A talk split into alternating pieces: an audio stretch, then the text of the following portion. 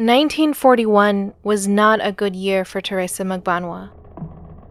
Or it likely was not, given how the year would close and how its contents would spill over into the years that were to come after. On the other hand, the ones that came before could have been great years. We'll never know for sure, but odds are they probably weren't. Or at least they were ripe with miseries. The prior war had been unforgiving. Teresa had been left grieving both her brothers and potentially the many brave soldiers she may have grown attached to during the war. And her marriage could have been strained, but regardless, it would never be what it could have been. And all for what? A gradual turnover of power. Certainly not the one she wanted, and not moving as quickly as it should have. And then again, maybe she did not like the government that was being raised around her. Maybe she had her own vision of what the new Philippines could have been. On the latter two things, we can't be sure, but her life was marked by grief and transformation. Grief for what was lost, and the transformation of the world around her. But independence was in reach. 1946 was the agreed upon year, and at that point there was no reason to think the United States would back down or postpone this transfer of power any longer.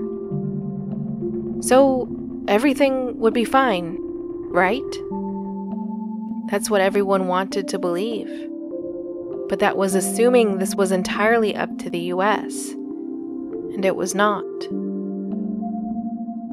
No action ever happens in a bubble, as they say, and some actors come with reputations and potential enemies that may become the actual thing in due time. The causes of the Second World War, even in the Eastern Theater, need to be covered in their own podcast. Such a history defining event needs to be understood. Simple as that. But I don't have the ability to do that here. In this context, it would be enough to say that Japan invaded the Philippines, initially in December of 1941, 10 hours after the attack on Pearl Harbor. So, at the idea of a Japanese invasion, you might have expected the United States to respond immediately in the Philippines' defense. But really, they could not. Not with that timing. The American fleet had been extensively damaged after the attack on Pearl Harbor, which gave the Japanese forces numerous advantages in the beginning, enough for Japan to get a head start and successfully entrench themselves deeply enough into the islands that it was only the outright surrender of Japan that could get them out. US forces had to initially retreat from the islands as limited and stretched out resources had to be redirected in other ways. Now, that is not to say that the US fully abandoned the Philippines. Far from it. They did what they could do. But what they could do never resulted in the full removal of Japanese forces from the Philippines. What they could do was mostly support work, or providing material support, more accurately.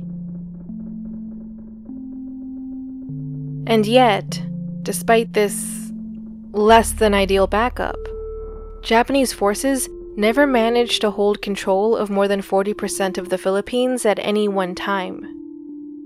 This containment was because of the Philippine resistance forces, who took advantage of the difficult terrain, maintaining control of the jungle and mountain areas, by using their familiar and highly effective guerrilla tactics or this new generation, used the familiar and highly effective guerrilla tactics perfected by those who came before.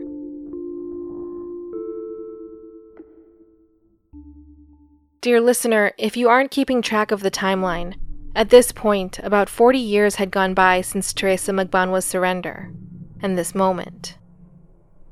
It did not matter what she or her husband might have wanted to do, she wasn't in a position to join the fight anymore. And also, he really couldn't stop her. Not to be too cold or blunt about it, but Teresa Magbanua's husband, Alejandro Balderas, would die shortly after the invasion. As I said in the beginning, the miseries of 1941 would last beyond the year for Nana Isa. The exact timing of her husband's death is largely unclear and unrelated. What did it matter that he wasn't around to stop her? She couldn't go off to fight. Then again, though, she still had a fighting spirit about her. She still had a patriotic impulse. And to be frank, she still had some means, maybe even more as a widow. War did not put a strong stop on trade or commerce, after all. Everyone still had needs, desired supplies, and goods they could sell. And really, in times like that, reimagining your economic system just isn't something you necessarily have time for. Appeal of it aside. But having a foreign power invade and then occupy your nation creates inefficiencies and a hole through which critical resources can fall through. Suddenly, the need for liquid assets became much higher. As a means to an end, yes, but it was a critical end. And that was the sort of thing Teresa Magbanua could supply. The older and somewhat frail Nana Isa began selling her personal belongings to purchase food and supplies for those who were still able to fight. But three years is a long occupation, and a longer defense against an occupation. So after those funds ran out, it was the farm and all her property in Iloilo that was sold. All sold as a fundraiser for the war effort. An effort that was, in time, successful. The United States won World War II and that was when Japan pulled out of the Philippines. By the end of 1945, all Japanese soldiers had left the islands. And life went on afterwards, including full Filipino independence. On July 4th, 1946, despite the damage that had been caused by the war, the dream was finally realized, and it was met with great joy and fanfare. Teresa Magbanua did live to see this dream. For a short while. Though of the time she did have, who is to say how joyous it was? For all her efforts, she was personally left with very little to show for it. But with no children to inherit her nothingness, or close to it, that all mattered very little. At the end of the war, Teresa Magbanua moved to Mindanao, to live with her sister Maria.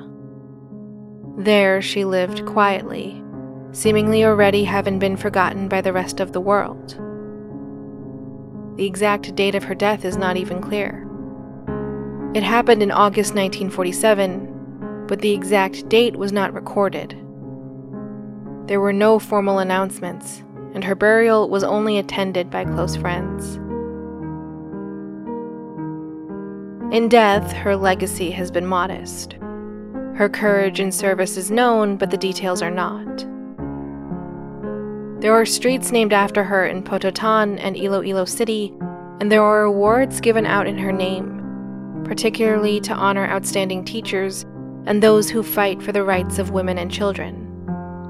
Those things that encapsulate her spirit in a form of, well, veneration by another altar. She even has a feast day of sorts.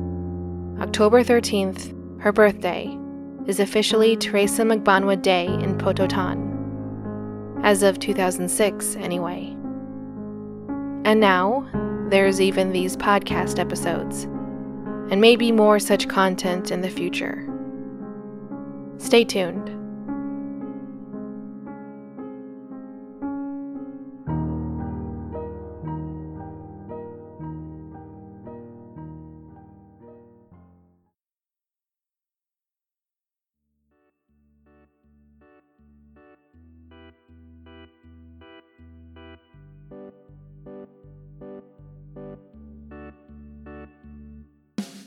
This has been a production of Miscellany Media Studios, with music licensed from the Sounds Like an Earful music supply.